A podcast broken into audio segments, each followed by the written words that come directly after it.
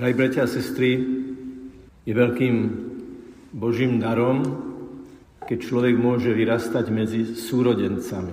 Ale tí, ktorí vychovávate deti alebo vnúčatá, alebo sami ste, alebo sme vyrastali medzi súrodencami, asi všetci potvrdíme, že súrodenecký vzťah nie vždy je ideálny. Dokonca psychológovia, rodiny, terapeuti poukazujú na to, že ako si zákonite, keď sa narodí druhé dieťa, tak to prvé dieťa, keďže sa zrazu pozornosť orientuje na novorodenca, môže prežívať aj určitý duševný diskomfort, ako keby ten záujem opadol. A je na múdrosti rodičov, aby tento aj mnohé ďalšie úskalia súrodeneckého vzťahu korigovali takým spôsobom, aby sa bratia a sestry medzi sebou, súrodenci, mali napokon radi. Dokonca existuje taká štatistika, že 83% súrodencov sa minimálne jedenkrát do týždňa pohašterí, poháda, možno aj pobije. A preto je takým balzámom na dušu, keď môžeme vnímať taký súrodenecký vzťah, ktorý je pevný, dlhodobý, láskavý, veľmi hlboko priateľský. A vy už viete, že vlastne Pokračujeme v analýze duchovného testamentu pápeža Benedikta XVI, v ktorom postupne ďakuje svojim najbližším. Hovorili sme, ako ďakuje mame, ako ďakuje otcovi, ako ďakuje sestre. A dnes budeme hovoriť o tom, ako ďakuje svojmu bratovi.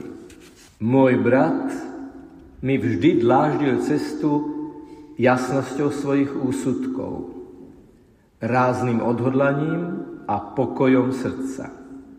Bez tohto jeho nepretržitého predchádzania a sprevázania by som nedokázal nájsť správnu cestu. Keďže Georg Ratzinger, brat Jozefa Ratzingera, pápeža Benedikta XVI, zomrel ako 96-ročný skôr ako jeho brat pápež, hovoríme o vzťahu, ktorý trval 90 rokov. A tieto slova, tieto riadky pápeža Benedikta boli napísané práve v tom završujúcom sa období tohto bratského vzťahu. Na čom sa zakladal a čo zakladalo vzťah dvoch bratov, ktorých Vzťah súrodenecký je azda bezprecedentný v tom, že nejaký iný vzťah dvoch bratov vo vekovom rozdiele troch rokov nebol mediálne tak viditeľný, tak vnímateľný, tak merateľný, tak posudzovateľný. Pretože nielen Jozef Ratzinger, papež Benedikt XVI hovoril o svojom bratovi, ale aj Georg Ratzinger hovoril o svojom bratovi pápežovi. Je dôležité vedieť, že títo chlapci a potom tínedžeri vyrastali v hlboko zbožnej rodine. Tento súrodenecký vzťah Jozefa Georga a ich sestry Márie sa rozvíjal v rodine, ktorá bola plná modlitby. Často sa spolu modlili rodičia a ich deti. Aj sa hovorí, v niektorých materiáloch, že samozrejme, že medzi súrodencami mohlo dôjsť k nejakému napätiu, k nejakému stretu.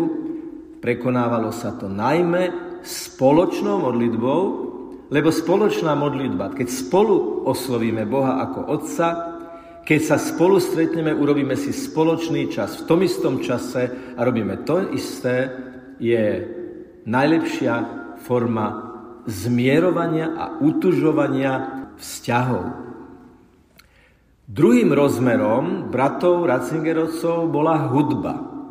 Obidvaja mali radi hudbu a dokonca, a to je aj symbolom a prejavom určitej stability vo vzťahoch, že Georg Ratzinger bol 30 rokov vedúcim zboru Regensburger Domšpacen, čo je taký humorný názov, lebo ako vieme, špace je vrabec, čiže regensburských domských vrabcov. Tretím rozmerom, takým najfascinujúcejším tohto vzťahu bolo, že kvôli druhej svetovej vojne, počas ktorej ich otec veľmi jasne zastával protihitlerovské stanoviska, čo sa prenieslo aj na obidvoch bratov, nemohli nastúpiť do seminára počas vojny a tak po vojne obidvaja vstúpili študovať teológiu a spolu boli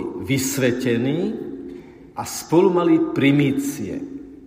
A Georg Ratzinger v jednom rozhovore hovorí, že môj brat Jozef istý čas váhal, ale nakoniec som ho aj ja určite nejakým spôsobom inšpiroval k tomu, aby aj on vstúpil do kňazského seminára a na internete je známa fotografia, ako obidvaja bratia, vtedy rovnako ako aj neskôr veľmi podobný jeden na druhého, dávajú spolu novokňazské požehnanie. Zaujímavé, že dvaja bratia, ktorí sa potom rozdelili a jeden zostal v Nemecku a druhý šiel do Ríma, najprv ako prefekt kongregácie a potom ako pápež Benedikt XVI boli v trvalom, permanentnom, sústavnom kontakte. Pravidelne sa stretávali v lete a pravidelne si aj jeden druhému telefonovali. To, čo pápež Benedikt napísal o svojom bratovi ako poďakovanie v duchovnom testamente, je rozvinuté v jednom inom príhovore, je tam vlastne to isté, ale v takom rozvinutom a prehlbenom význame. Je to ešte plastickejší a výpovednejší text. Od začiatku môjho života, píše Jozef o Georgovi, bol pre mňa môj brat nielen druhom, ale aj spolahlivým vodcom, sprievodcom. Bol mojim orientačným a vzťažným bodom s jasnosťou a jednoznačnosťou svojich rozhodnutí. Vždy mi ukazoval cestu, ktorou treba kráčať a to aj v ťažkých situáciách. Prvé slovo, o ktorom by sme mali rozímať, je slovo spolahlivý. Sme vo vzťahoch spolahliví. Môžu tí, s ktorými žijeme, mať istotu, že prídeme vtedy, keď sme slúbili, že prídeme? Že urobíme to, čo sme slúbili, že urobíme? Že nebudem mať ráno inú náladu ako predvčerom večer? Toto sú najrôznejšie parametre spolahlivosti vo vzťahoch, ale najväčším a najdôležitejším parametrom je dôvera. Nikdy sa nevynáša z týchto osobných intimných, súkromných, vnútrorodinných rozhovorov. Nikdy nič z tých rozhovorov sa nepoužíva ako argument o týždeň, o rok, o 10 rokov neskôr a vždy je tam podporná dôvera.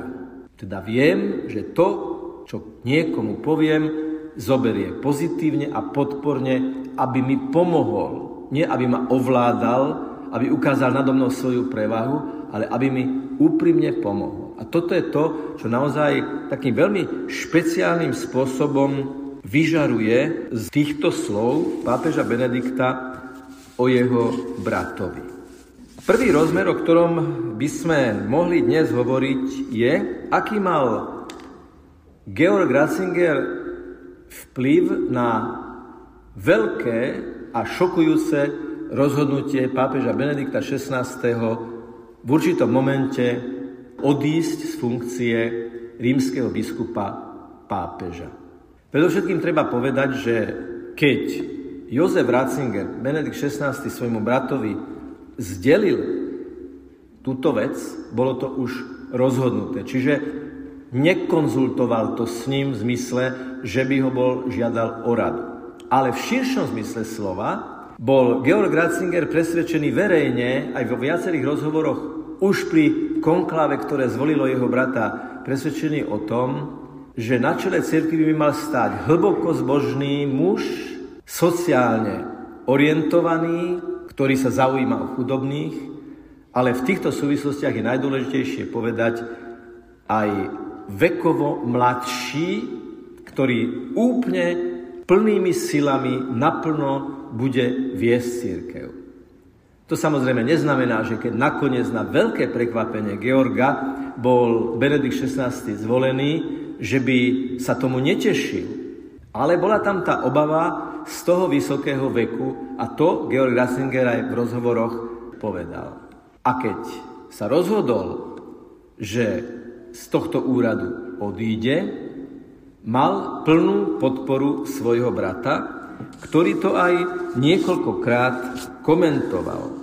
Môj brat ukázal, že prijatie pápežstva neurobil z márnivosti, ale zo zodpovednosti rovnakým spôsobom, ako zo zodpovednosti z tohto úradu aj odišiel. Ale zásadným spôsobom, a v tom je tá rozhodnosť toho Georga, sa vzoprel voči titulu, že by jeho brat mal byť nazývaný ako ocelový alebo pancierový kardinál, alebo doslova povedal, to je absolútna nepravda, môj brat je veľmi citlivý človek. A tiež o svojom bratovi povedal, že keď príde nejaký problém, tak ten problém vezme so zmyslom pre realitu v určitom konkrétnom reálnom rámci a aj keď je ranený, aj keď je pod atakom, keď na ňo útočia, nezmenil názor len preto, že niekto na ňo útočil, a čo je veľmi dôležité v tejto charakteristike Georga, ktorú hovorí o svojom bratovi pápežovi, robil to vždy pomocou viery. Keď sa Georga napríklad pýtali na otázku svetenia žien, tak s tou už avizovanou rozhodnosťou, jednoznačnosťou a jasnosťou povedal, toto je už zodpovedaná otázka definitívne a dogmaticky. Kňazstvo je rezervované mužom, ktorí konajú v mene Krista a sú odbleskom jeho obrazu. Keď sa Georga Rassingera pýtali, či krok jeho brata pápeža bol osobnou porážkou, povedal, že absolútne nie. Ale faktom je, že vedenie cirkvi si žiada niekoho, kto bude plný energie a všetku svoju energiu bude vedieť použiť vo vedení cirkvi a odpovedať na všetky zložité otázky, ktoré sú položené. Okrem slova spolahlivý je v tej charakteristike Jozefa Ratzingera, ktorý charakterizuje svojho brata Georga, je ďalšie slovo že bol vzťažným orientačným bodom pre svojho brata pápeža.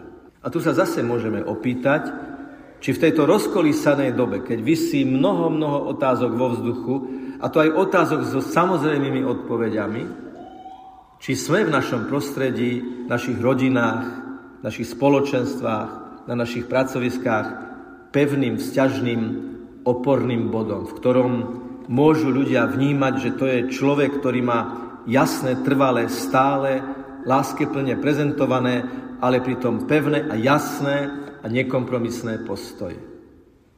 Je to pozvanie nasledovať Georga Ratzingera aj v tom, že je takýmto pevným oporným bodom a Jozef v ňom cíti istotu, o ktorej píše aj vo svojom duchovnom testamente.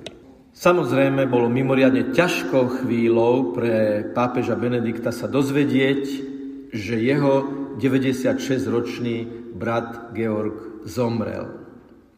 On sám už nevládal ísť na pohreb, poslal tam svojho e, tajomníka, monsignora Gensweina, ktorý prečítal jeho pozdravné slova na tom pohrebe, z ktorých Veta ťažisková znie, Boh ťa žehnaj, drahý Georg, za všetko, čo si urobil, pretrpel a čo si mi dal.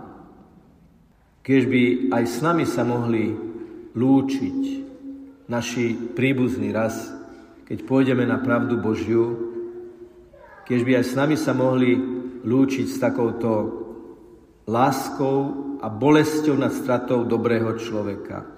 Cítime v týchto slovách ten typ empatie, keď niekto trpí s tým druhým, znáša jeho utrpenie a vzájomne si znášajú utrpenie za všetko, čo si urobil, pretrpel a čo si mi dal. V tom pretrpel je cítiť bolesť, utrpenie, ktoré je zvyhnuté ako obeta a ktoré je súčasťou vzťahu, aj napriek tomu, že to vyžaduje námahu a utrpenie.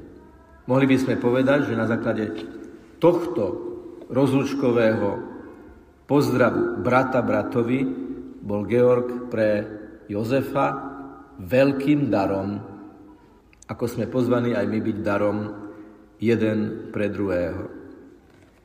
Keď budeme dnes príjmať pána Ježiša aj na základe svedectva pápeža Benedikta o jeho bratovi Georgovi, poprosme pána, aby sme aj my boli vzťažným bodom vo vzťahoch s našimi, s našimi blížnymi.